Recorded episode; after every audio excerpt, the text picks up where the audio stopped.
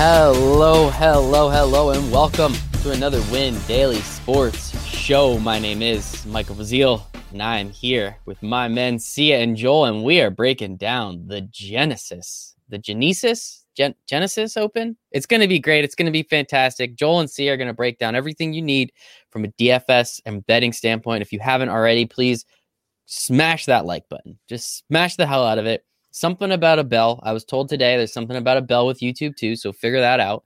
And follow us at Win Daily Sports, at Sia Nejad, at Draftmaster Flex, at Michael Rasile one, windailysports.com backslash chat. Seven free days in that expert Discord chat. Sia how you doing today, buddy? I'm good. I, I think uh, I think Joel and I might be fighting though because I, I, don't know if you I don't know if you saw my fighting words on Twitter, but you know I'm a little frustrated because it's been like ten days. Yeah, I did see that. It's pretty and, honestly pretty pretty disrespectful. Well, I mean, 10 days, it's not a short amount of time. It's 240 hours. That's quick math. 24 times 10. You just add yeah. a zero, folks. But the point is, speaking of adding zeros, Joel hit for 80K like two weeks ago. Hmm. A couple weeks before that, he hit for 100K. And hmm. it's like dry season all of a sudden. Like I haven't seen any screenshots. It's been a full 10 days, maybe 11 or 12, honestly. Yeah. I didn't do the math because I didn't want to be super disrespectful. But like, let's go, guy. You know, this I think seriously, I think this is the weekend. And by the way, I distinctly remember the Genesis Invitational from last from last year. I did really well. So I'm kind of excited. You know, last week didn't go that great for me. There were a couple guys like right on the number that missed the cut. HV3, Bo Hoag, who I actually had in, in a couple bigger lineups, uh, Si Woo Kim, who I had in a bigger lineup. Uh, you know, they all sort of failed me just right on the number. They just missed it. So I'm actually excited about this one. I'm feeling pretty confident. It's just such a full field, so it's going to be a lot of you're going to have to just kind of push guys out of your out of your pool that you you normally would like.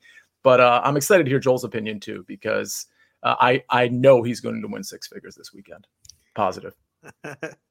I mean, listen, I I apologize. You're right. I mean, that's, well, apology accepted. You know, yes. Well, I actually, be better. No, I don't accept I gotta be it. better. If I'm not making at least six figures every other week, then I'm failing not just myself and my family, but the Win Daily family. And well, that's the thing. Yeah, it's not acceptable. Yeah. So I'm just means, I'm a little disappointed you put us after your real family though. So you know, uh, when when I say family, it, it encompasses all. You know, okay. it, it's, it's all. I like that. that's nice. That's nice. I'll accept that apology. My family's listening. I don't mean that I love you all. So that's exactly. That's all that matters. And we love you too, Joel. Don't worry about that. One of these days you'll hit for, I don't know, a million dollars and it's going to be pretty cool. I'm excited just to say that I did a podcast with that guy, you know, only a couple days before he hit for a million dollars. That's going to be my claim to fame. But as Sia said, we have this incredible Genesis Invitational. It should be a blast. I mean, we're coming up to about a year from the start of this pandemic. So, uh, there was fans last time we were here. I'm sure it was an absolute blast, and we'll see what happens. I'm excited to to check it out. Again, if you're on YouTube, just hit that like button. If you're listening on the podcast, five star review. Look at that. You just helped us. You just helped us. Oh, hey, we got someone in the chat. What's up, Andrew? It's going great. How are you? S guy. Where's S guy? He's not in there yet. Let's start breaking it down. Oh, he'll he'll always hear. He's crushing it. Love them. Um, so let's start breaking it down a little bit. Sia, what are we looking for at the Genesis Invitational? Do we need to be long off the tee? I know we're caring about approach. It's usually like the same three or four statistics, but what are some things that are going to differentiate this course and this tournament amongst some of the other ones that we've been at recently?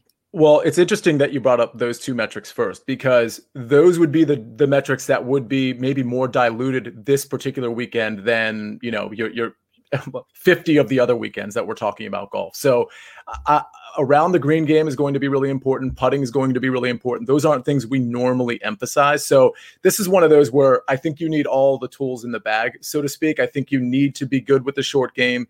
I don't think you need to be long off the tee necessarily, but it definitely helps. Um, approach game is always going to be important. But if you if you are above average but not excellent in all four metrics, you know, around the green, putting, approach, uh, off the tee, you're going to have a good tournament. But if you're just really good in, in one of the metrics, but you're just sucking around the green, for example, like you know, you may you may end up missing the cut. So I'm looking for guys with well-rounded games. That's the I short answer. Long. Well, that's the long answer, but I appreciate it. Uh, speaking Joel- of long, speaking of well, the short answer was the end of the sentence. But speaking of long, okay. this is a, this is a longer course, so we should know that. So that's why you know if you're longer, it does help, but it's not a critical factor.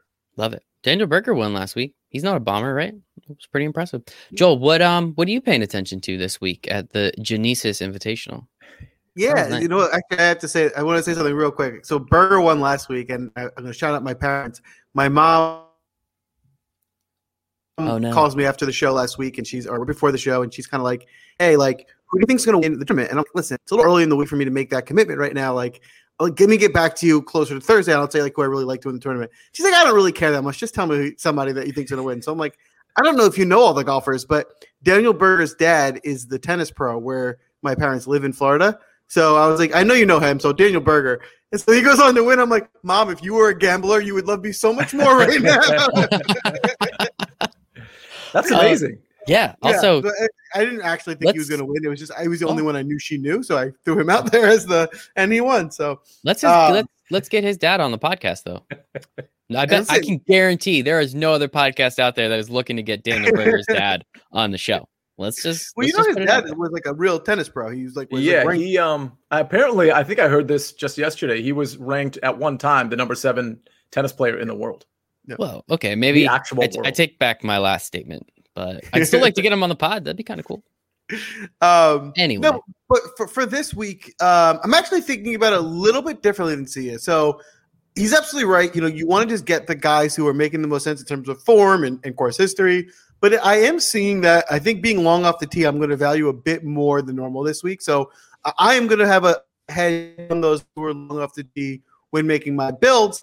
In addition to that, as everyone already knows, I'm already overweight on course history. But there is something too. There seems to be a consistency with course history here, where guys who are good at this course t- tend to do good over time, do well over time. So um, that just is like music to my ears. That means I I can logically be overweight on course history because we know it's it's showing the data is showing that that um, proves to be fruitful. So uh, those are the two major factors for me. If I had to go one two, it's going to be course history and distance. course history. You're a you're a fiend for that course history, Joel, and I respect it. You never you never let us down there. Um, so we, as I said, we're going to be breaking it down for DraftKings. We're going to be breaking it down for the sports book. Uh, we came close last week, if I'm not mistaken. Sia, a couple of your guys they were they were on the cusp. So I was uh counting that counting those checks before they got there. But before we get to all of that, we want to say thank you to our friends over at Manscaped. Support for Win Daily is brought to you by Manscaped, who's the best in men's below the waist grooming. Manscaped offers precision engineered tools for your family jewels. And Joel did say that we're a part of his family, Sia. So I, I don't know. Take that with a grain of salt. they obsess over their technology departments to developments to provide the best tools for your grooming experience. Manscaped is trusted by over 2 million men worldwide. Now that is absolutely fantastic. They have a, a redesigned electric trimmer, Manscaped Lawnmower 3.0, third generation, cutting edge. It's like cutting like grass, and we're talking about um, golf. There's a the connection. Um, they have this incredible ceramic blade that reduces grooming accidents thanks to their advanced skin safe technology, pioneered obviously by Manscaped. It is premium. Battery lasts 90 minutes, waterproof technology, sweet LED light that shows you everything when you're trimming around the green. That's good. That was better. Uh, that was Okay, good. That we're was working good. our That way was- up to something. Yep, This is we're good. fi- I'm figuring this out. Momentum. Kind of it. going as we go. Uh, they've also upgraded to a 7,000 RPM motor with quiet stroke technology.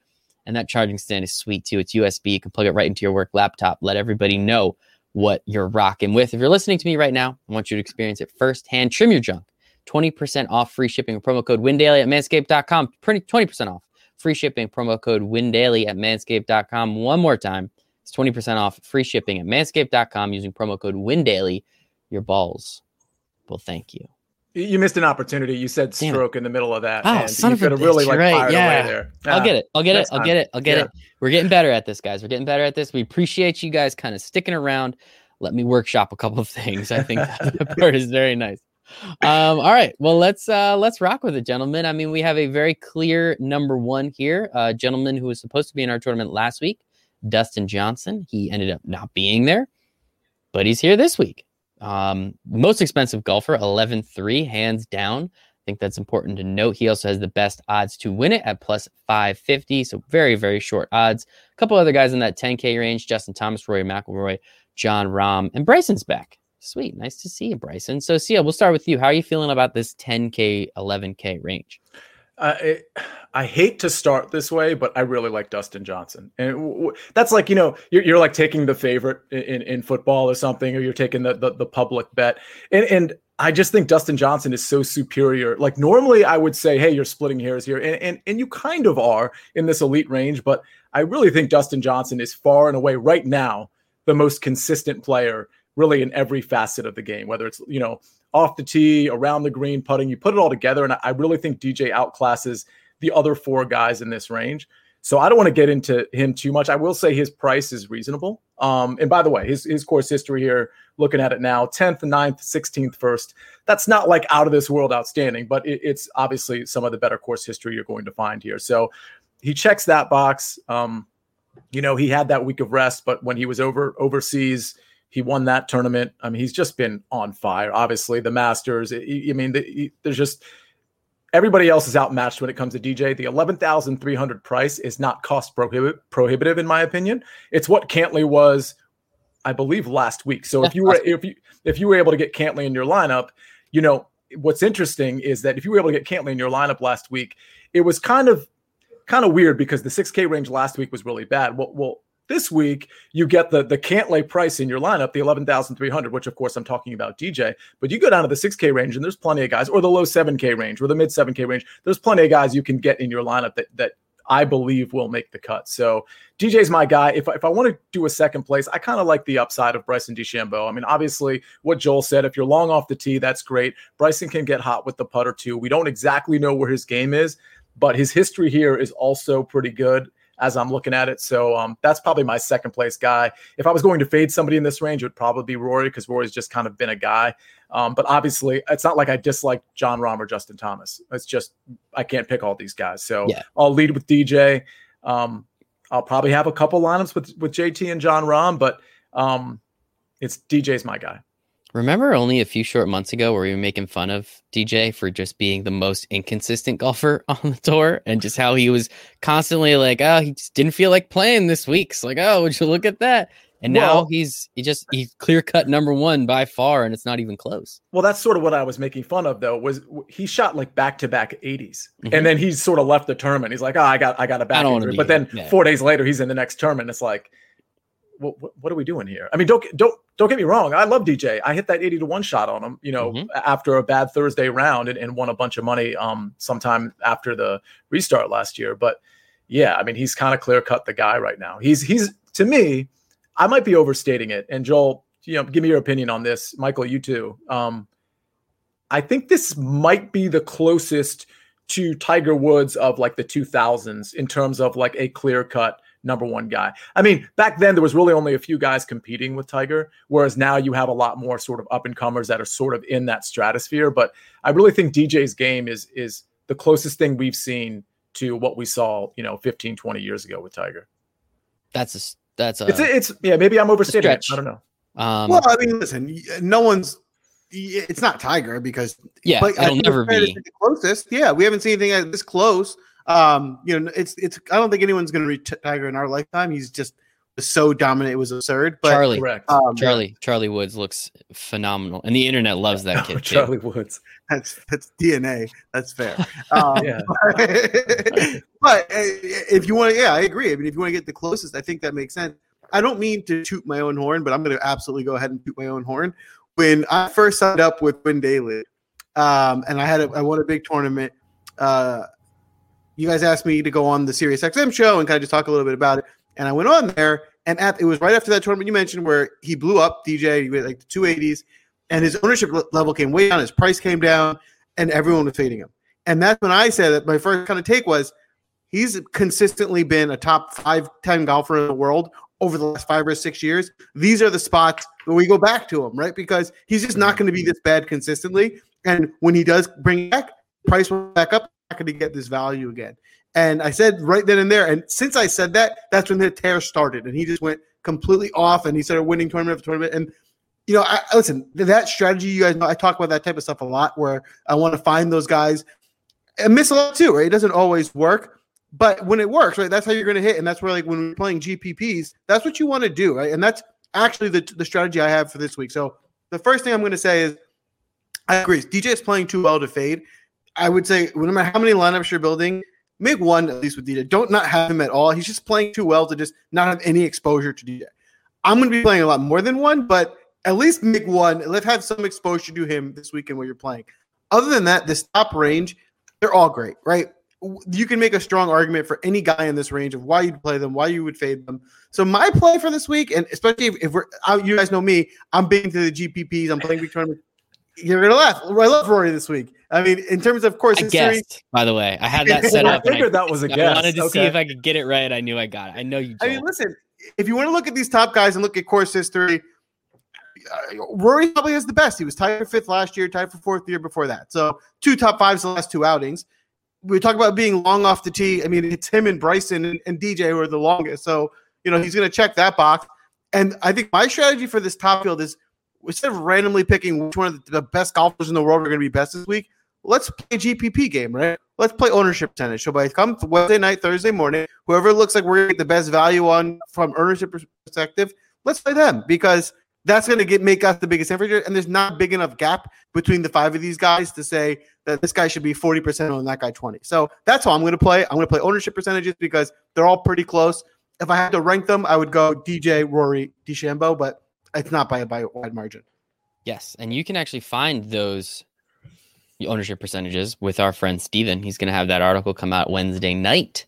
So make sure to be on the lookout for that. Sia's article is already out. If you're not paying attention, Sia's article, his initial picks, it's free. You can check it out, and it pretty much always cashes. So rock with it from there. Um, let's just see what are Rory's odds to win. Rory's odds to win are plus twelve fifty. You can get Justin Thomas at plus fourteen and Xander. Uh, Bryson's plus 17. He's pretty far down there behind Cantlay and Xander as well. So someone to pay attention to. Uh, Joel, well, let's kick it back to you. Um, what about this 9K range? Because again, we're it looks like somebody from this top tier is going to be in there. If you're playing Dustin Johnson in 11 3, it's going to be difficult to get pretty much anyone else in there.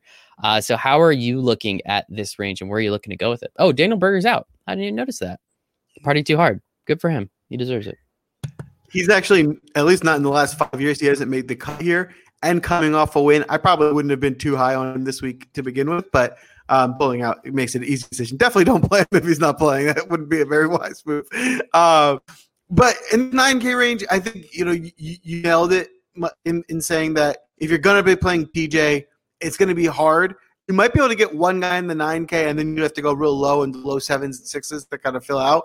Um, if you're going to play DJ, my suggestion would be to go more well rounded and maybe go him with a bunch of in the mid sevens, and you kind of fill out your team from there.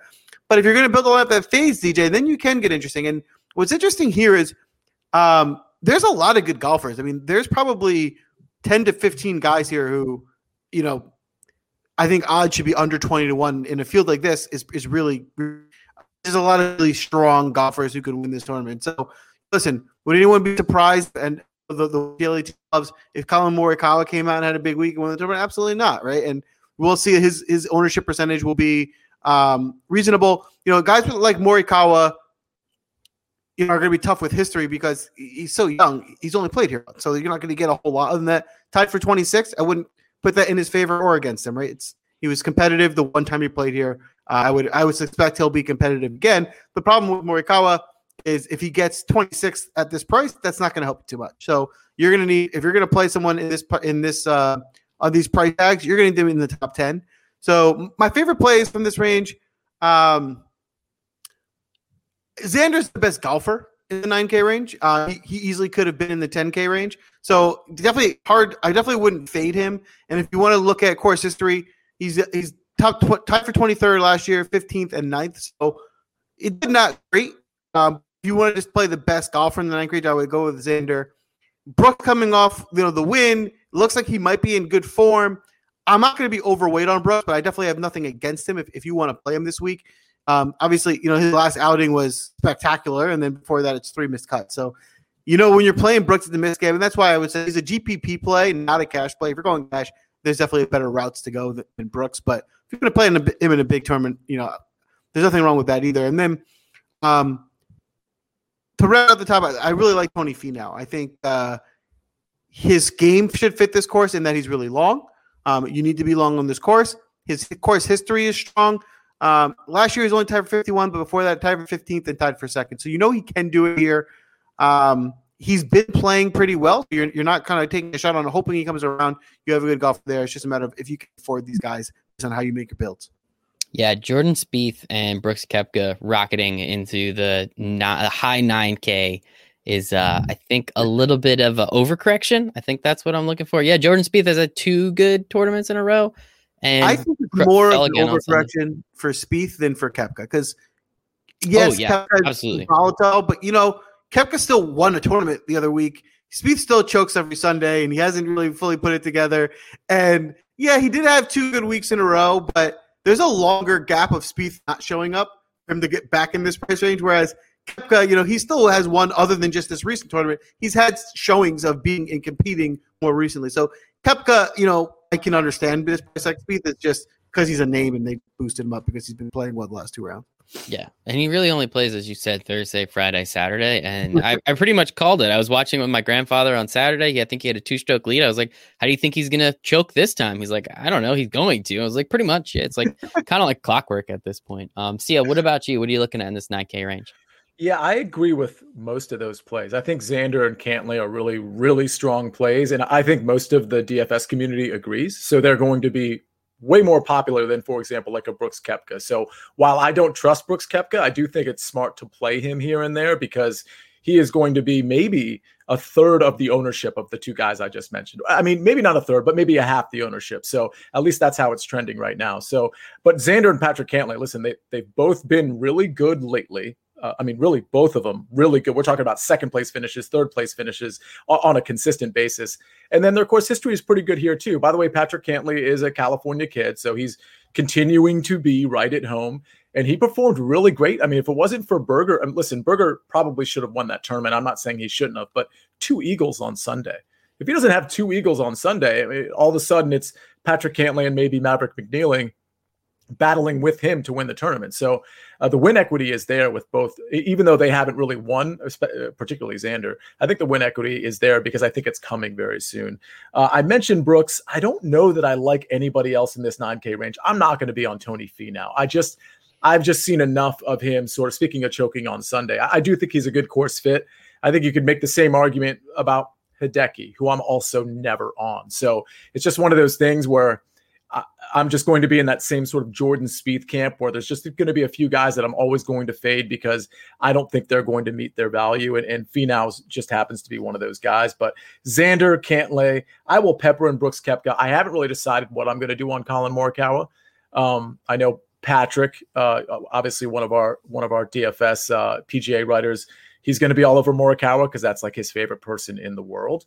Uh, but in, in Morikawa, like, like he should be good here. Uh, but and, and I think last year he contended, but you, you can't play everybody. And Collin Morikawa hasn't played in a while. I haven't seen it much from him, so I'll, I'll probably defer to Xander and Patrick Cantlay over him. Remind me what Collin Morikawa and Daniel Berger they were they went to that playoff like really soon after the um the restart, correct? Uh, the one that Collin Morikawa ended up winning. Morikawa so. ended up winning. I believe so. Because then right so. after Berger won or something, I remember they each won very close to each other. So, hey, I don't oh, write okay. the book. I don't write the book. I just read it. That's a pretty good catchphrase. I'm going to use that moving forward. I really like that. Um, Sia, talk to me a little bit more. Um, this 9K range. So again, if we're going to be playing these guys, as you guys have uh, said, those the guys in the top tier. I mean, Justin Thomas, J- Dustin Johnson is six hundred dollars more expensive than the next guy. Joel, of course, you're in love with Rory. We know, we get it. It's going to be hard, as we said, to play one of these 9K guys unless you want to go dumpster diving into that 6K range. I feel like this 8K range, and then as you guys have said, the 7K range is going to be pretty full. Sia, talk to me a little bit about this. Uh, yeah, but no, and I'll, I'll, talk about the 8K range. But I've made, I've already made a ton of lineups, and um, you can do it. You you can do DJ and Cantlay, and mm-hmm. and get guys that you actually like. Yes, you will probably be dipping into that 6K range, but there are guys in the 6K range this week that you can play with some semblance of confidence mm-hmm. relative mm-hmm. to, let's say, last week. So you can do it. And then, like Joel said, if you pivot off of Dustin and you play, let's say, Rory or Bryson, Rahm, Justin Thomas, that gives you even, you know, yep. more, you know, sort of money to play with. But there's guys in like, especially in that like sort of 6,900 price range, 7,000, 71, like that price range has a lot of opportunity. So you can do the, the, DJ Xander or that DJ Cantlay or DJ Morikawa. And and by the way, if you do that, then kind of conversely to what you were just saying, then you're kind of skipping the 8K range because you mm-hmm. can't do that. Like I like Viktor Hovland. I'll, I'll, lead with that. He is one of my favorite golfers on the tour. Every time I play him, it, it almost always pays off. I think I didn't play him a few weeks ago when he was playing which ended up being a big mistake because I was fearful of his around the green game. Well, he's made a gigantic comeback when it comes to his short game. So he's hitting it great off the tee. The ball striking is there. The around the green game is there.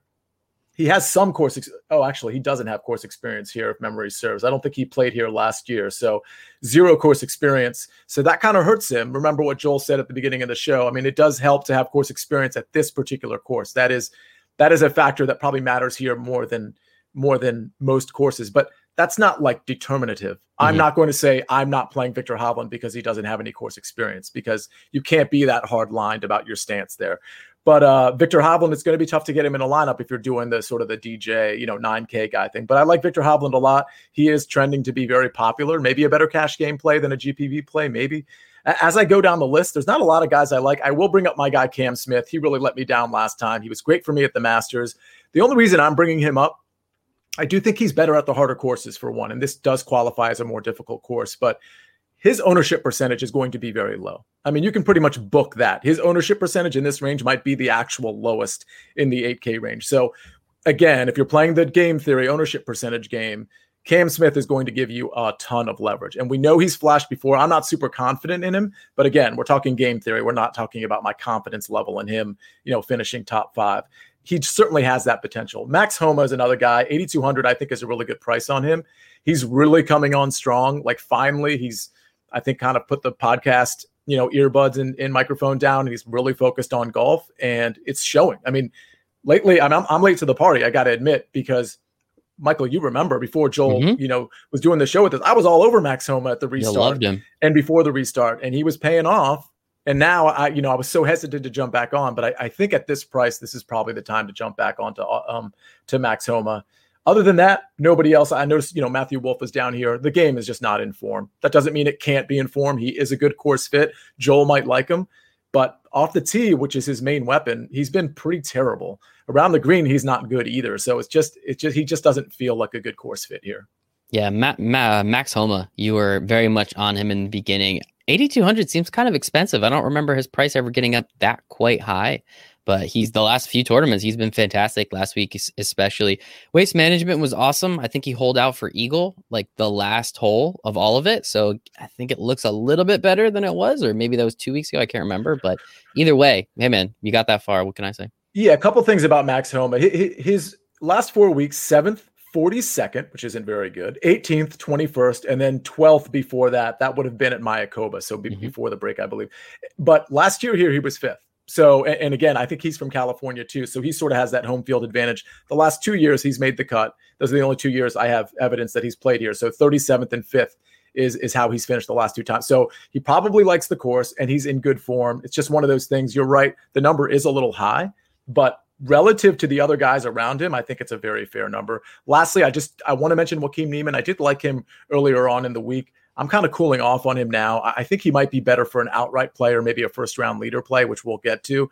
Um, I'm going to have him in a couple lineups, but my confidence level is sort of waning on Joaquin Niemann earlier in the week as if it today wasn't Tuesday. Um, and yesterday was a holiday, so I don't even know. There there was no so, earlier in the week. See what are you there, talking about? Some of us have a show on oh, Monday oh, as well that we have to prepare for on Sunday night. So this is basically late in the week as far as I'm concerned. Yes. I'm three days into my research. Let's put it that I, way. I appreciate you, Sia. That's why we love you here. Joel, talk to me. Would uh, anyone to add, anyone extra for that 8K range that you want to be on or, or maybe fight Sia about? He did have some fighting words at the beginning of the show. I don't know. Maybe this is the time to jab back.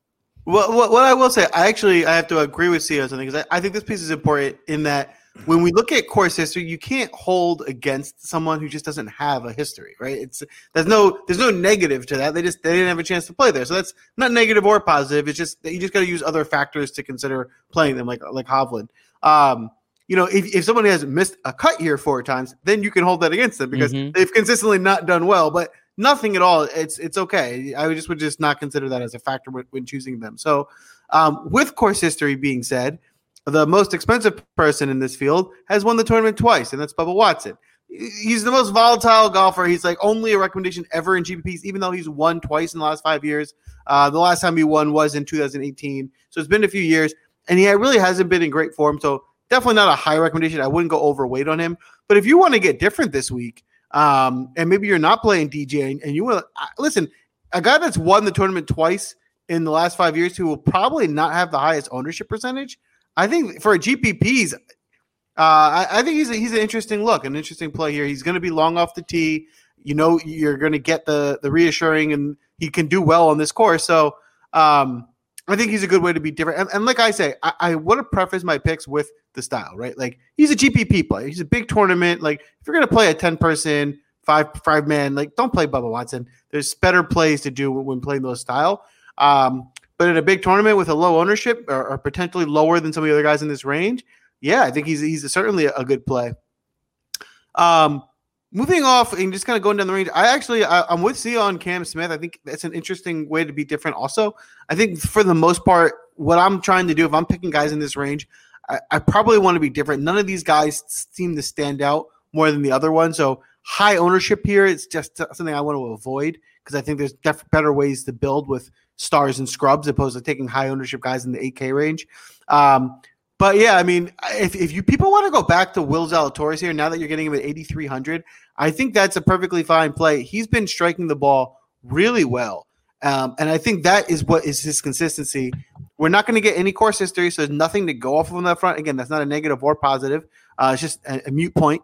Um, and you know, yeah, I think people will be a little disappointed by last week's outing, but before that, he was playing great. So I think it's like one of those things where it's almost like to use that to your advantage that he wasn't so good last week because you know the ownership will come down, his prices come down, and now you know if he's still shitting the ball, striking the ball solid, then you can make a lot of money off him this week. So what was um, that?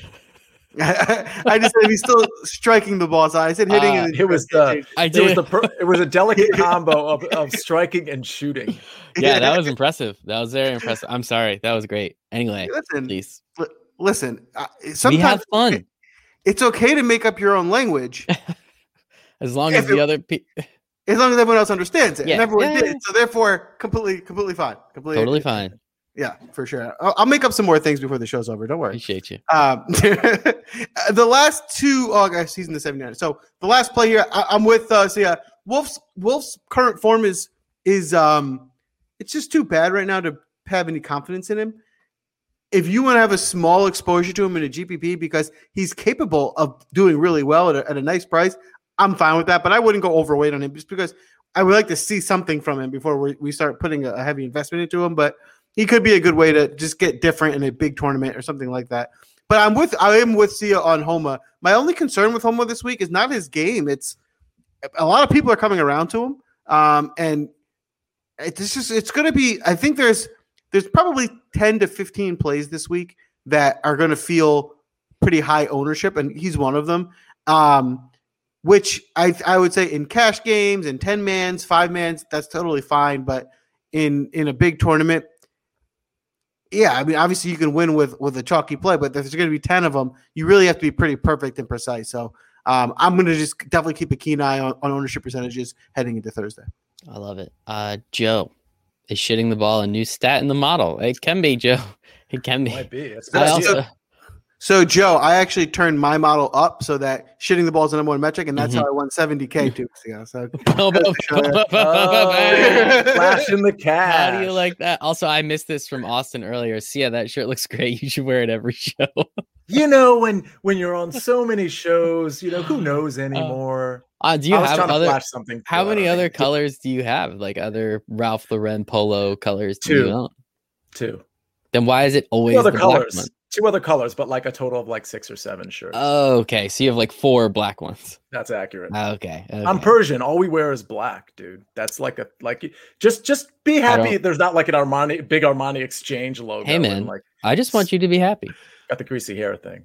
Yeah, Very that Persian. that's. Uh, I didn't know that's what Persian people do. I don't know oh, enough Persian people. Wow. Well, you don't.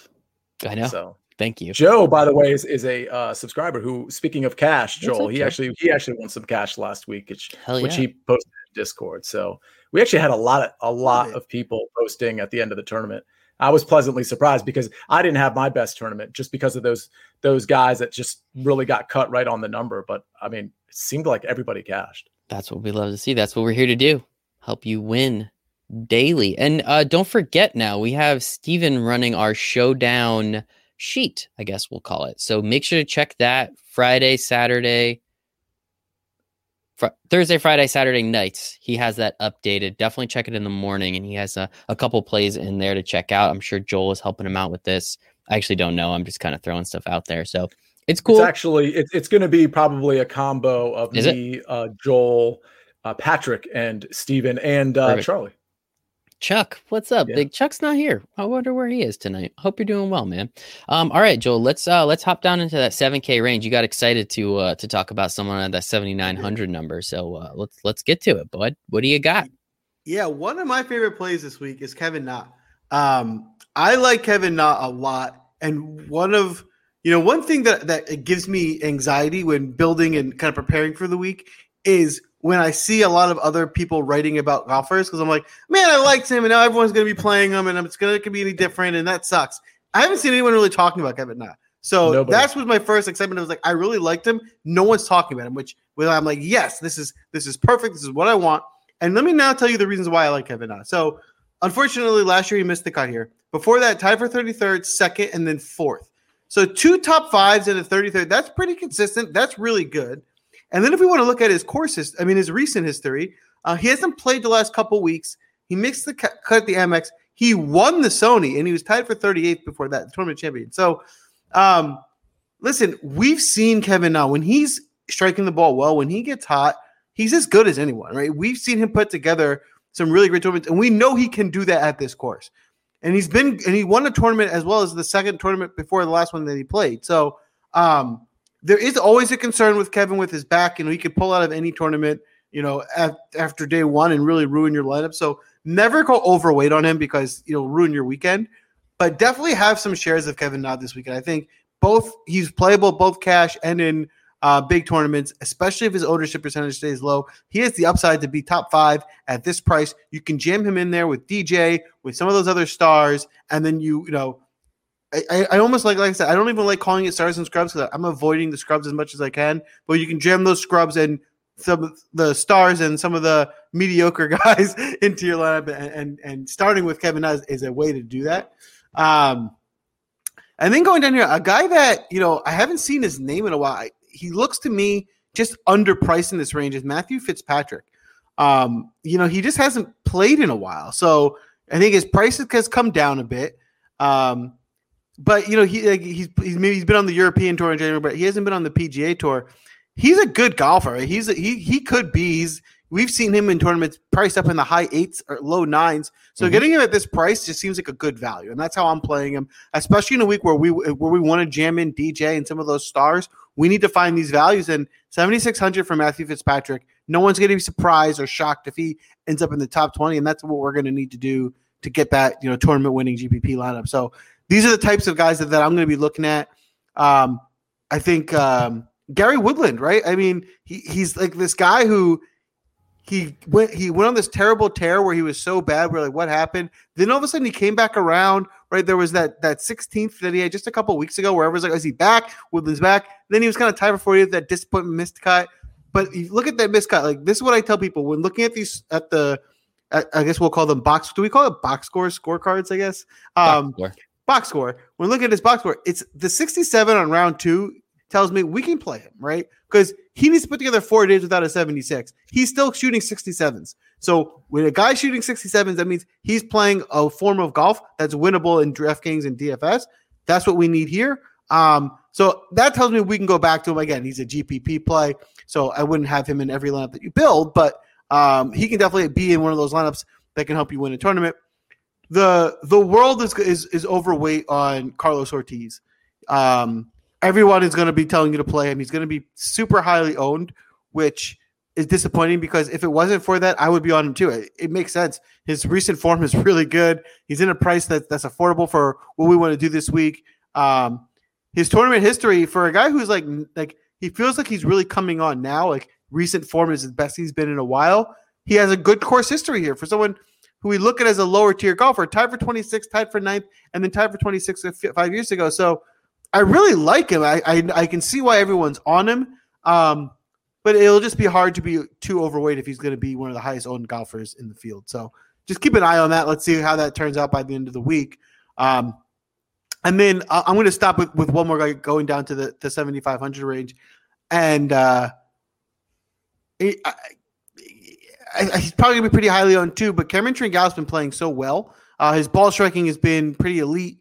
Um, you know, I think that the reason why I'm, I'm kind of hesitating a little bit is because I, I, think I said earlier, that feels like this week there's a, a, a batch of guys that are just going to be really highly owned that everyone's kind of on that make a lot of sense. And there's all these guys that are in it. So there's like two things with that. You don't fade them. There's a reason everyone's on them, right? They're, they're obviously where oil can see something. Uh, but if you are playing GPPs, you know, odds are it's not going to be the most obvious lineup that's going to win. So just be careful of how you pick which ones you want to stick with and how you want to get different when building your, your rosters. I love it. I love it. Tringale is a Sia favorite, so that was an easy one. Um, Sia, what about you? What about the top top half of this 7K range? Where are some of the extra guys that you're looking at? Si Woo, he won us some money a couple weeks ago. Wouldn't be angry yes. going back to him. You know, Si Woo's another nice uh, leverage play, as is Kevin Na, by the way. I mean, you know, when you look at Kevin Na's price and you look at, uh, let's see, Carlos Ortiz, Kevin Na is 7,900, Ortiz is 7,800. Ortiz is already, again, these are initial projections. Let's wait for Steven's article tomorrow, but Ortiz is looking like crazy ownership somewhere between 50 and 20%, which is just not the chalk I, I necessarily want to want to be on. But Kevin Na alternatively is going going to be less than 5%. That is a fact. He will be owned less than so it's sort of like the perfect pivot. And and everything he said about Kevin Na from a metric standpoint and a history standpoint definitely adds up. You're always worried about the back right? But that keeps the ownership down. So that kind of helps you too. If he actually makes it through a tournament, that's sort of like negative mystique about him or or negative, whatever you want to say about him in terms of you know foreshadowing if he's going to make it through four rounds. That keeps you know Kevin Na otherwise would probably be I don't know six seven percent. If we consistently thought he would make it through a tournament, you know he'd be obviously higher owned. So I don't know that I'll play a lot of Kevin Na, but I'll play some of them because I think Joel's argument's really compelling. Um, the upper half of this 7K range, I don't really like that much. I mean, I'm, I'm always on Tr- Cameron Tringale. I'll, I'll probably have a couple shares, but I, I think maybe we're getting to a point where maybe like he's not that consistent. I mean, he is consistent on, on, approach. I mean, he, he does have metrics that are consistent, but at a certain point, Cameron Tringale becomes Cameron Tringale. So it's it's one of those things where where do you want to be? Do you want to be late to that, or do you want to be early to that? So I'll, I'll probably only have a couple shares. I, I am vice president of the fan club for it's sure, true. but it's just one of those things. Fitzpatrick, I think, is a really smart leverage play. That's somebody I'm going to have to look into a little bit more in terms of how he's been doing and how much he's been playing on on the European tour. But once we get to the 7,500 range there's a lot of guys I like, which is fortunate for me because the way I'm the way I've already built my lineups, I kind of have to immediately go right down here after I take like a DJ and a Cantlay or a or a Bryson and a Xander or you know even even I might throw Rahm in a couple lineups, but James Hahn, uh, Cam Davis. Cam Davis is going to be really popular, just FYI. Uh, but I think Cam Davis has the game to succeed here. Uh, let's see. Uh, off the tee, he's been great approach he's been great. He's been okay putting and around the green and okay is is is good as opposed to like really negative which a lot of people show up with you know n- with negative strokes gained in those categories. His last four 14th 32nd 3rd and 31st he's only played here once. It was 2019 it was a missed cut.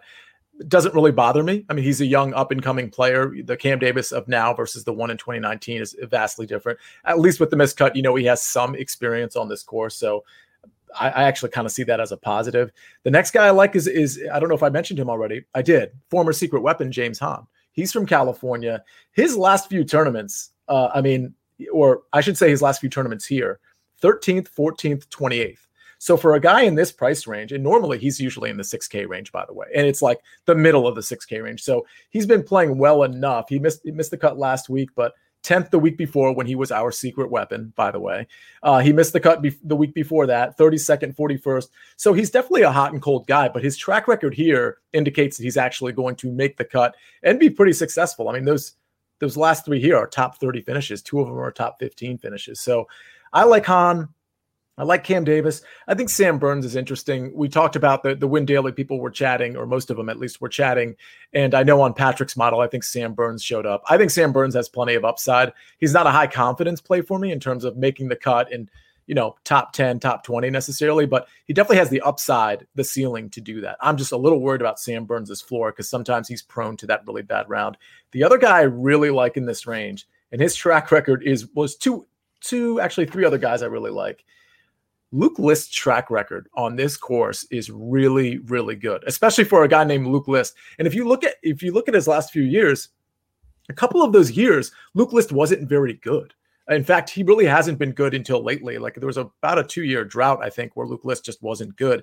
And yet he actually finished strong at this particular tournament. So I think he's super comfortable here. His recent form is pretty good. His ball striking is good. I think it's 7,300. Uh, I think he'll be a little popular actually, but I think he is a bargain there. Again, he has the floor to miss the cut, unfortunately, because he's Luke List, but evidence indicates that that's not going to happen. The other two guys I like, Russell Knox at 7,100.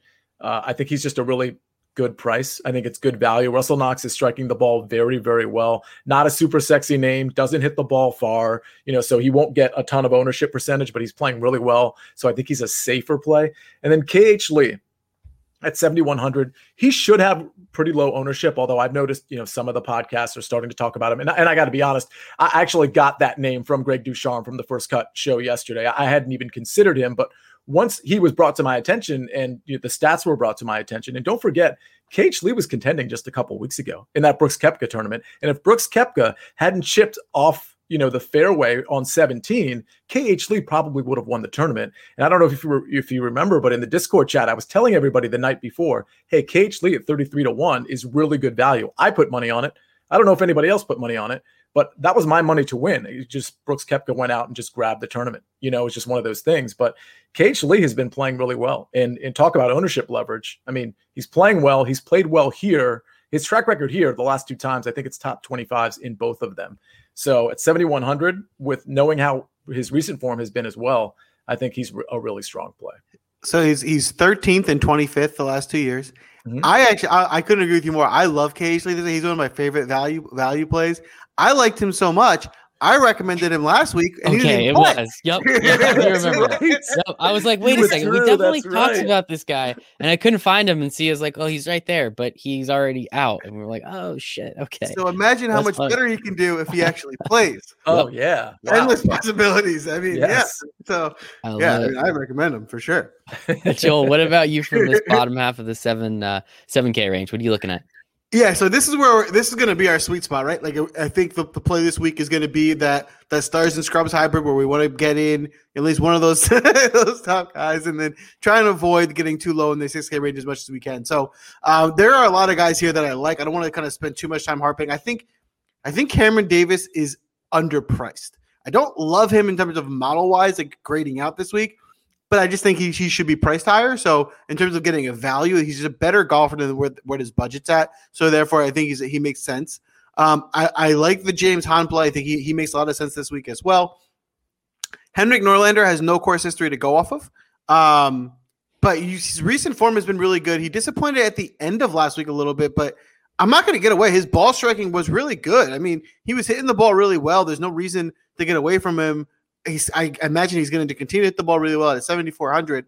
Uh, I think this is a really nice way for us to continue to to jam in those those high priced guys. Um, JT Poston um, is another guy who's who's actually very similar in feel to Luke List in that he's got a good history here where like he historically is not a very good golfer. So like he wasn't very good when he was kind of playing well here. And so like we said, we're a little overweight on history. He's tied for 30th, tied for 28th, and tied for 17th in 2017. So uh, three top 30s, and those are his only three appearances. Never missed the cut, so he's always competing. And at this price range, um, I think he certainly makes a lot of sense, especially when you look at his recent form, right? I mean, tied for 11th, tied for 18th, his last two times out. That's really good for a guy at this price range. So I actually like him a good amount this week. Um, I know it, a Michael favorite. I'm not saying this is a joke. He actually grades out pretty well for me this week as well. Is uh, is your old friend? I don't have to. I don't even have to say his name. You already know who I'm talking about. Yeah, I mean, listen. If we're, we're going to be basing it off course history, he was tied for 10th last year. Didn't play the year before that, and then tied for 20th. So his only two appearances are in the top 20. Um, he didn't play last week. He missed the cut the week before that. Then he has a tie for 40, tie for 21st. So his recent form is, you know, it's him, right? That's, this is what he is. He's mediocre, and then he has that one tournament where he does really well, right? So four, three or four tournaments ago, he had that tie for 21st. At this price, if he gets you in the top 20, even 20th in that range, that's that's good enough because you're going to get the winner and you know the top five or so that those upper prices. So you know he can certainly do that here, and he's done it you know multiple times. So I, I like Gucci a good amount. Um, but my favorite play in this range is actually KH Lee. I, I, think I think he's criminally underpriced. I think he's he, he's not a known name, uh, so I think that's why he's he's down here. But I mean, just look at this recent form. The Farmers he missed the cut, but I mean, tied for second with just 66, 66, 66. I mean, that is just music to my ears. Um, then tied for 32, tied for 19. So these are not this isn't just one off fluke tournament that, that he did it in. And then for a guy who we don't really even know that much about, not this big of a name, to also have the course history of tied for 13th, tied for 25th at 7,100, he just makes a lot of sense this week. So I hope his ownership percentage doesn't get too crazy where people get up to him. If, if he gets up to 15, 20%, that would be disappointing. But if he's under 15%, even at 12, it's still high. I would still like him a lot and getting to him in some of these bigger tournaments. You were ready to play him last week, as you said. It wasn't even the tournament. You were excited to play you know, him. You, you know what's funny? hyping him up too we I think when he was hyping him up last week, we were still like in the 10k range, and he was like, "KH Lee, guys, guys, I got yeah, it. he's not playing. I'm sorry, not the play." Um, but yeah, if you liked something you saw last week, right? No matter where he finished in the tournament, you still got to remember to take it forward. So last week he, you know, didn't play. You still liked his form. You still like what you got. Move forward with it. See what happens. 7100. Anything's possible. Uh, so Joel, we're gonna hit you uh, again for this 6K range. Again, it seems like it's not as dumpster divey as it was last week. Thankfully, last week it was it got ugly real quick. Um, see a secret weapon, of course. Whatever surprise, it did really well, like top ten, not a big deal. But we'll get to him. I want to talk to you, Joel. What are you looking at for this six K range? So I actually agree. I think it's not as bad. You, there's some there's some value that we can find here and that we can play. So I'm going to try and quickly just kind of highlight some of uh, some of my plays. I think the first one that jumps out I imagine I don't know what his ownership looks like. I imagine it's gonna be high as Matthew NeSmith. I mean, he looks great. His is striking the ball really well. I am surprised that they priced him this low. No history to go off of, so we, we can't use that. But his recent form is tied for 16th, tied for seventh, uh, and I just know like from a, even like you know he stands out to me especially because from a showdown perspective, he was really just he looked so good all last week. He was really striking the ball really well. Um, you know, is a lot. Of, I'm just really attracted to him this week as a, as a good value play in my lineups. I think in a similar vein, you can go back to Doug Ghim, right? I, I know Sia loves Doug Ghim. He goes him a lot, and he does. He, he's kind of the same type of play as, as NeSmith this week in that um, no real course history to go off of, but his recent form for a guy at 6,900 is spectacular. Uh, tied for 21st last week, tied for 37th at the Farmers, tied for fifth at the Amex. I mean, those are three in a row that are, are competing in the 6,900 range. Um, so there's, there's a lot to like there. As we all as everyone knows, if Joel Dahmen's in a field, he's in our pool no matter what, even though there's not much outfield to go off of. It's just because, you know, he's the type of golfer that goes for the stick. He can, he can get you eagles. He can get you can get a lot of birdies. Anytime you have a guy like that, um, he's worth taking a gamble Even if it's GPP, yeah, it looks pretty bad. I see that, but like, let's take a deeper dive. Like, he does have a 65 in the last in the month, so that shows you, know, he can still do it. And i would even say last week he showed improvement. Like from a showdown perspective, looking at the day to day results, um, there was there his ball striking was improved. He didn't play great, uh, but and that's what you have to. That's the pill you have to swallow, them, and you have to accept the fact that you might get a 74 out of him one day. But if he gets you two 66s in that week, that could be enough, especially scoring wise on, on DraftKings. so, so I, I, I, you know, Dahmen's always going to be in my pool. So just a um, just a note on Dahmen. Uh, so Sia, it feels like every single week has Joel Dahmen to win, Joel Dahmen to win. And as I told you, see, I send it to my buddies. We all take them, we all ride them. And this last week, it was Friday night. I was hanging out with my buddies, and they're just like, "Hey, man, can we talk to Sia? Because Joel Dahmen hasn't made a cut in forever. I don't want to keep giving DraftKings my money. He doesn't even come close. What do we do?" And I was like, "No, man." The one time you don't take him is the time he's going to win. so if he tells us to take him, just take him. He's made you enough money this year already. And they're like, all right, but like why Joel Dahmen? He doesn't even make the cut. So it was Wait, a really funny conversation we had. But I thought Friday. I always thought my Joel Dahmen picks were for first round leader because that's sort of where he fits, in Some- my opinion. I well, I think he's just been so bad that they've all just been It's like, why do we keep betting on this guy? No, he has It's gonna bad. work. One of these days, it's gonna work. it's gonna work. So I will that's my- defend Sia that I'm oh, pretty Oh sure no, I I defended him. Don't worry, I stood up for my man. I- I was saying I'm pretty sure it is first round leader, and like for that, it, it is. It's like he needs one round, and like he is so capable of a 65 round that it's worth the the the long odds that we're getting on him. It's just worth taking a shot It's on. Where worth it's like the dollar. Don't worry, Joel. It's always worth the dollar. guys like Russell Knox, who are playing better than him, right, are less likely to go out and get a 65. He might, he'll probably beat him over the course of four days, almost definitely. But that one day, if I debate who have the w- best one round, Dahmen, right? But Mhm. Knox is better over a course of a of a tournament. So that's the, the kind of difference. The volatility is is Dahmen, but you know that helps for DK scoring. I am riding and dying with Sia. Do not worry about it. I promise you that. All right. Sorry. that was my funny little Joel Stockman story. Anyway, back to uh, back to where I was. So there's there's actually a few more plays. So just to kind of hustle through it, Charles Howell III, great course history. He has a, a sixth and a fifteenth, and he's never he hasn't missed the cut in five years. Um, Martin Laird, uh, last two years tied for forty third, missed the cut, so not great. But before that, tied for ninth, tied for eighth, tied for eleventh. So that's three, two top tens and an eleventh, which is really strong for a guy in the six K range. And then if you look at Martin Laird's recent history, he has two mixed cuts, but before that, tied them to the tied for seventeenth. So um, it's a little bit of a mixed gad, but listen, when we're getting if he, if his recent history was five, you know, twenty and fifteen, he wouldn't be priced here. So that's that's the risk that you gotta. That's where you gotta fit where you want to take your chances. Um, uh, is it Scott Piercy or eh, Piercy, right? Yeah, it's Piercy. Piercy. So Scott Piercy was tied for 17th here last year. If you notice, you know, last week he was striking the ball really well. His current form looks good. He, he finished tied for 50th, but I think he was playing a little bit better on the weekend. He had a few days. Like say, you can look at his scorecard.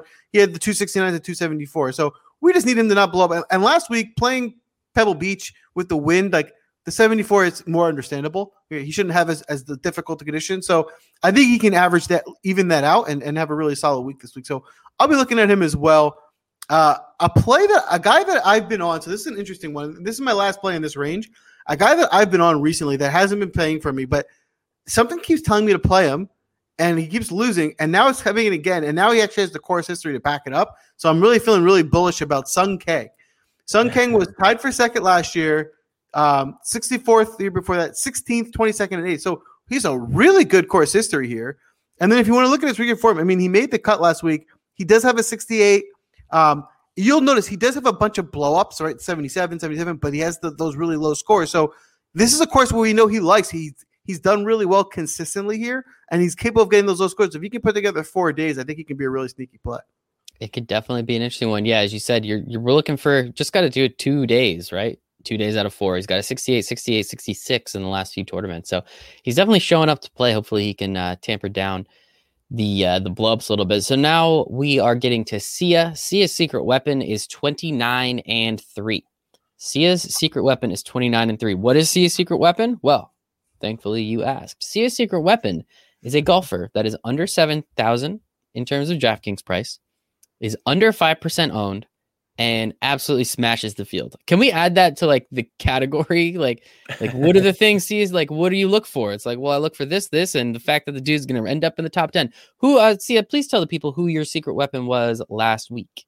Uh, last week it was Cam Percy, who I believe was top 10. I should probably double check I think that. he was. He was Uh, top 10 or felt like he was top 10 the whole weekend.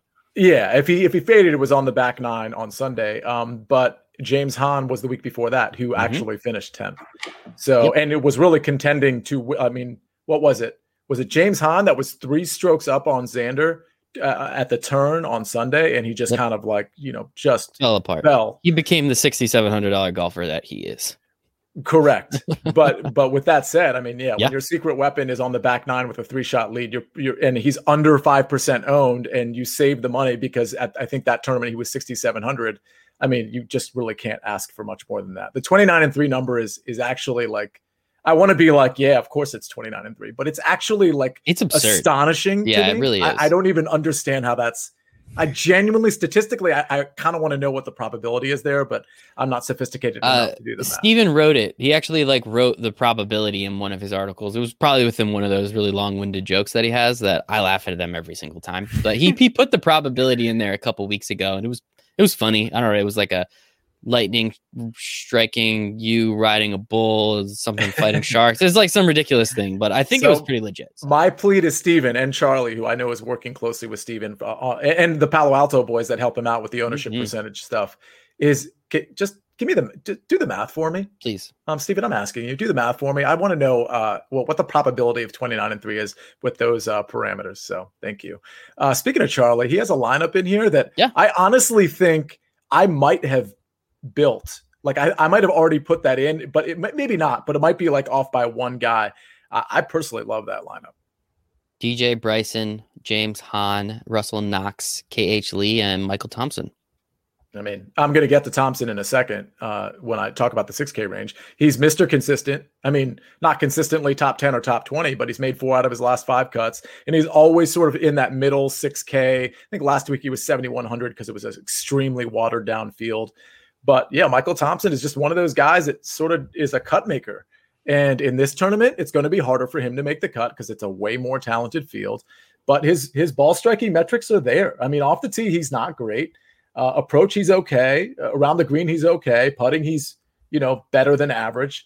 Uh, he's 34th last week at the AT&T. Then he was a missed cut at the Waste Management, fifth at the American Express, 25th at Sony, 21st at the Tournament of Champions, which actually isn't very good because that was a very limited field. But by the way, in 2019, he finished seventh here. So you know he Mm. can do it on this track. Now, full disclosure, 2020 he missed the cut, but okay, you're you're, you're getting a guy at 6700 who has a good recent history and has finished seventh here before. So I think it's one of those guys you can't lean on him as an absolute cut maker, but he keeps doing it. So I'm just going to write, and it, it's one of those names that nobody pays attention to because it's Michael Thompson, and it's just like it's like Doug Ghim, great golfer. Nobody's going to over roster him until he gets really really good because his name is Doug Ghim. Same with Tom Hoge.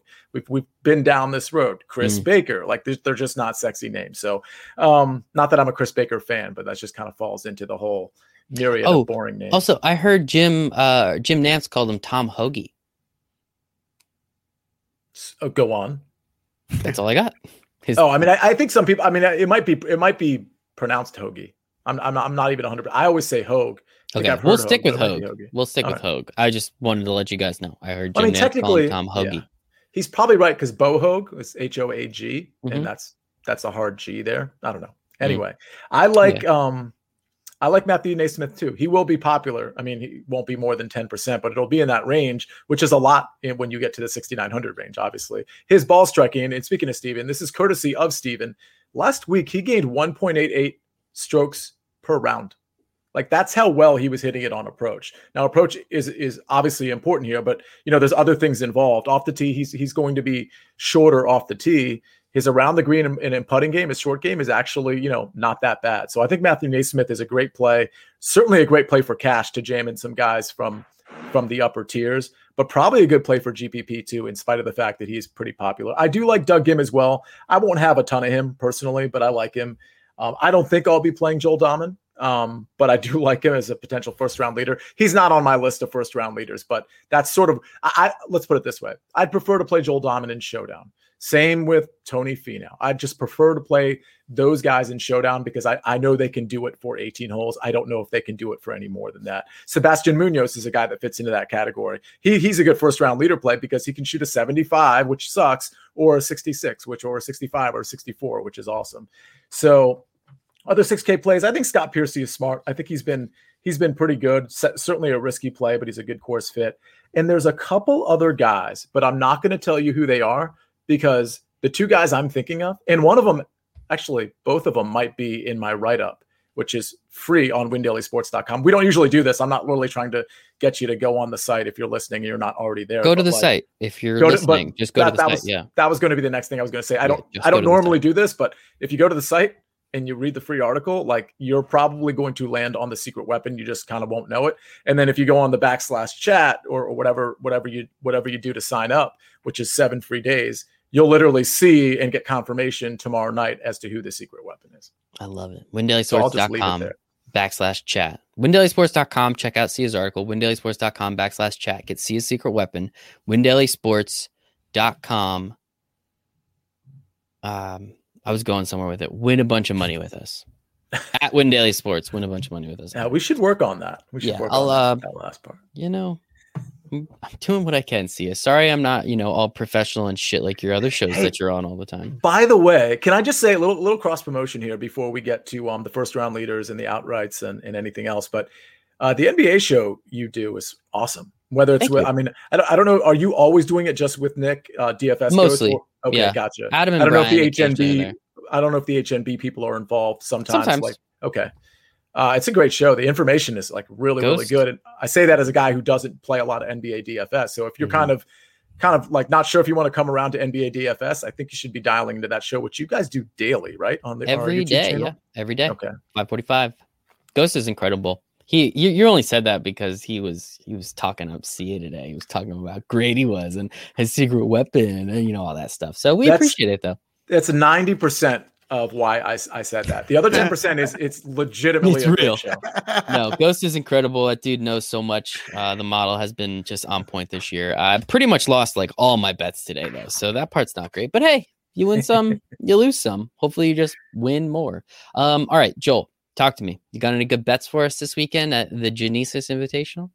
So is this a generic any good bets or a specific first to first round leader? As I said, I lost a lot of money today, Joel, so I just want to win some. Give me whatever you got, buddy. Okay. So my, my first play is uh, a first round leader play. I'm going to go with uh, my guy, Sung Kang. Uh, we're getting him at 125 to 1. Love those long odds.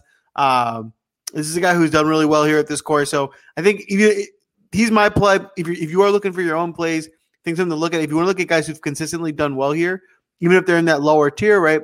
For one round, eh, you, they can definitely get like a really high score. So he definitely fits that mold. Uh, so um, that's my my long shot first round leader play. Another interesting to look at when looking at first round leader is because there's so many top tier guys, and because it's not four days, it's just one day. You're actually getting pretty good odds on some of the top guys. So this seems like a week where if you want to take some of the one of the favorites to be the leader of the first round, it's probably one of the, the better weeks to do it. Like you can get um you know 28 to 1 on DeChambeau to be the leader of the first round. And he does that sometimes, right? Where he comes out hot and and you know has a great round one and then falls apart day two and three. And it kind of looks like after day one that there's no way anyone can beat him. And then all of a sudden you're like, what happened to the guy we saw day one? So he's a guy that that that, that happens to sometimes. So he could be a, an interesting play um, from a first round leader perspective. I love it. I love it. Yeah, I could put I could put a couple bucks on Bryson, Tony Finau, thirty three to one, Patrick Cantlay, twenty eight to one. I mean, those are pretty, sweet odds. See ya. What do we got? So what we're you fir- thinking? we're doing first round leaders then. Yes. Uh, no, we break the news with first round leaders. You want to do outrights first? yeah, let's do some outrights. Yeah.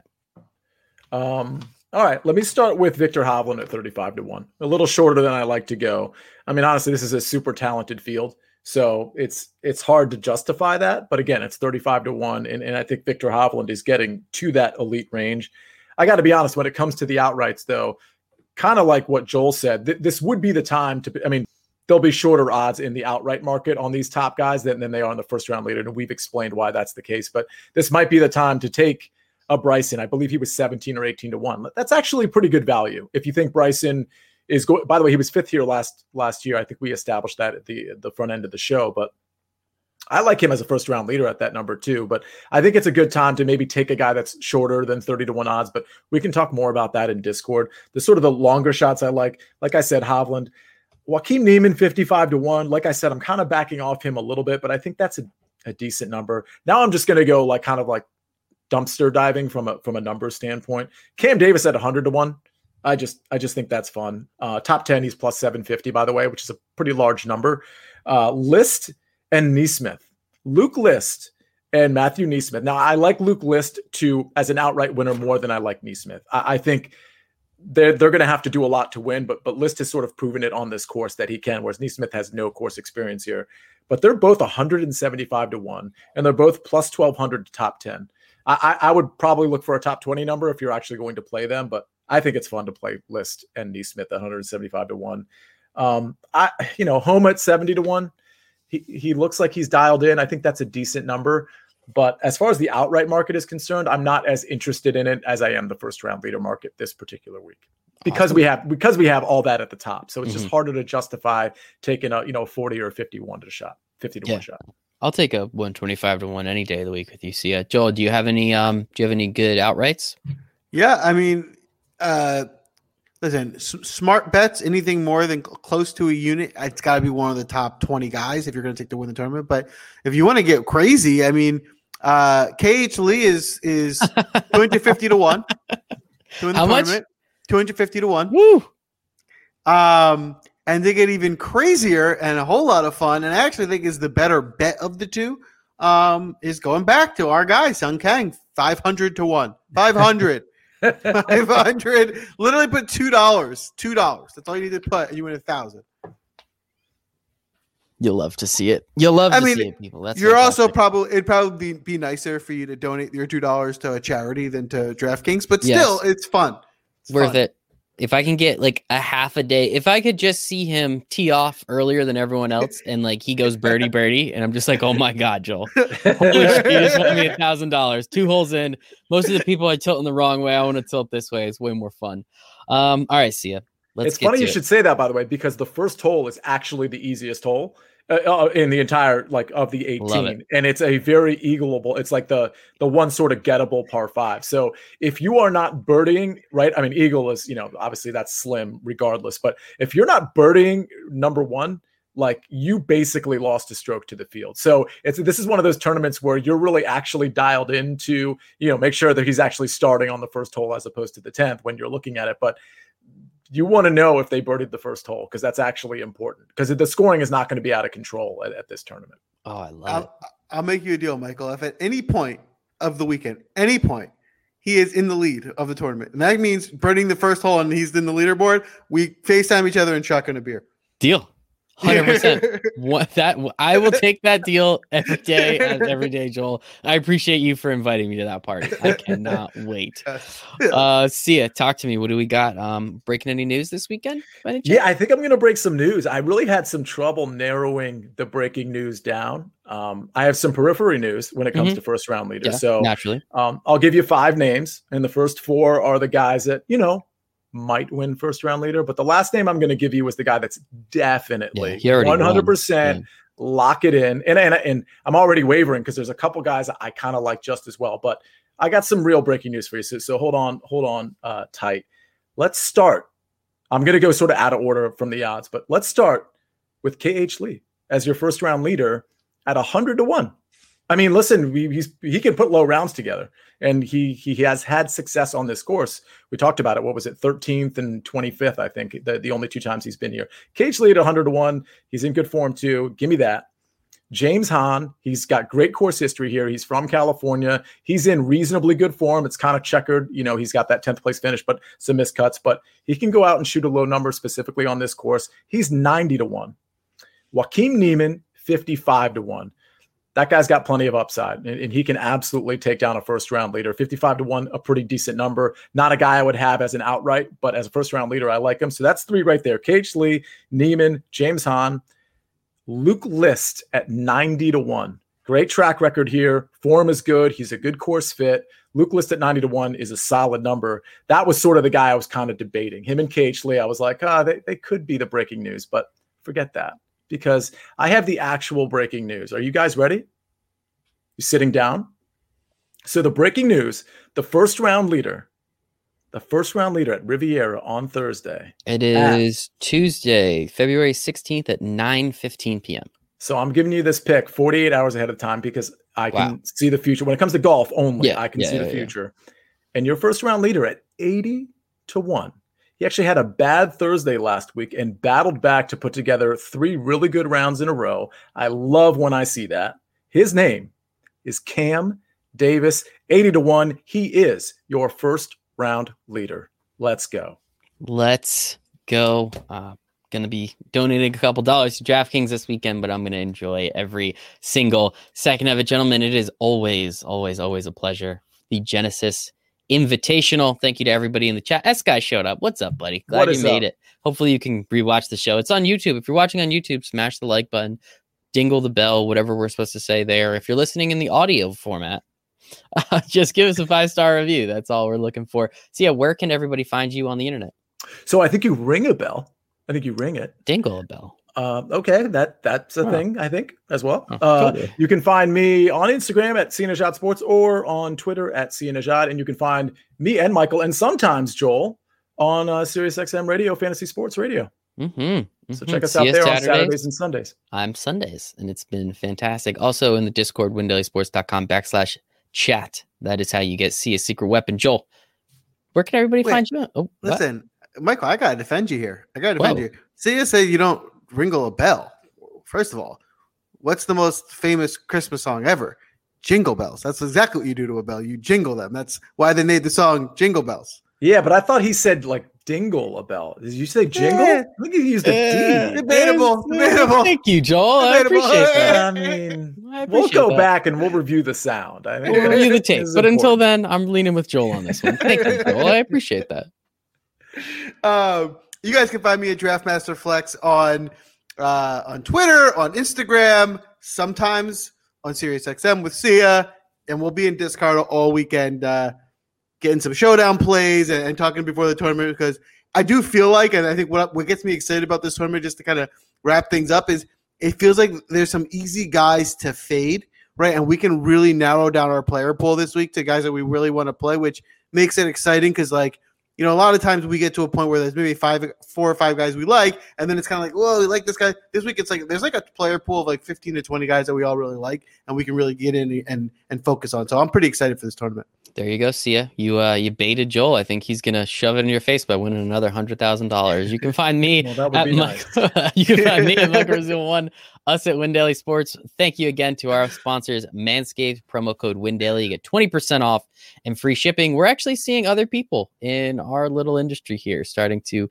reach out to some of the same sponsors we have. So I think it's a good thing. Clearly, it was a good idea. Fuck those guys. Thank you to Manscaped, Win Daily Sports, Win Daily. Promo code Win Daily. 20% off free shipping for Joel, for Sia, for myself, for the secret weapon, for everybody in the chat.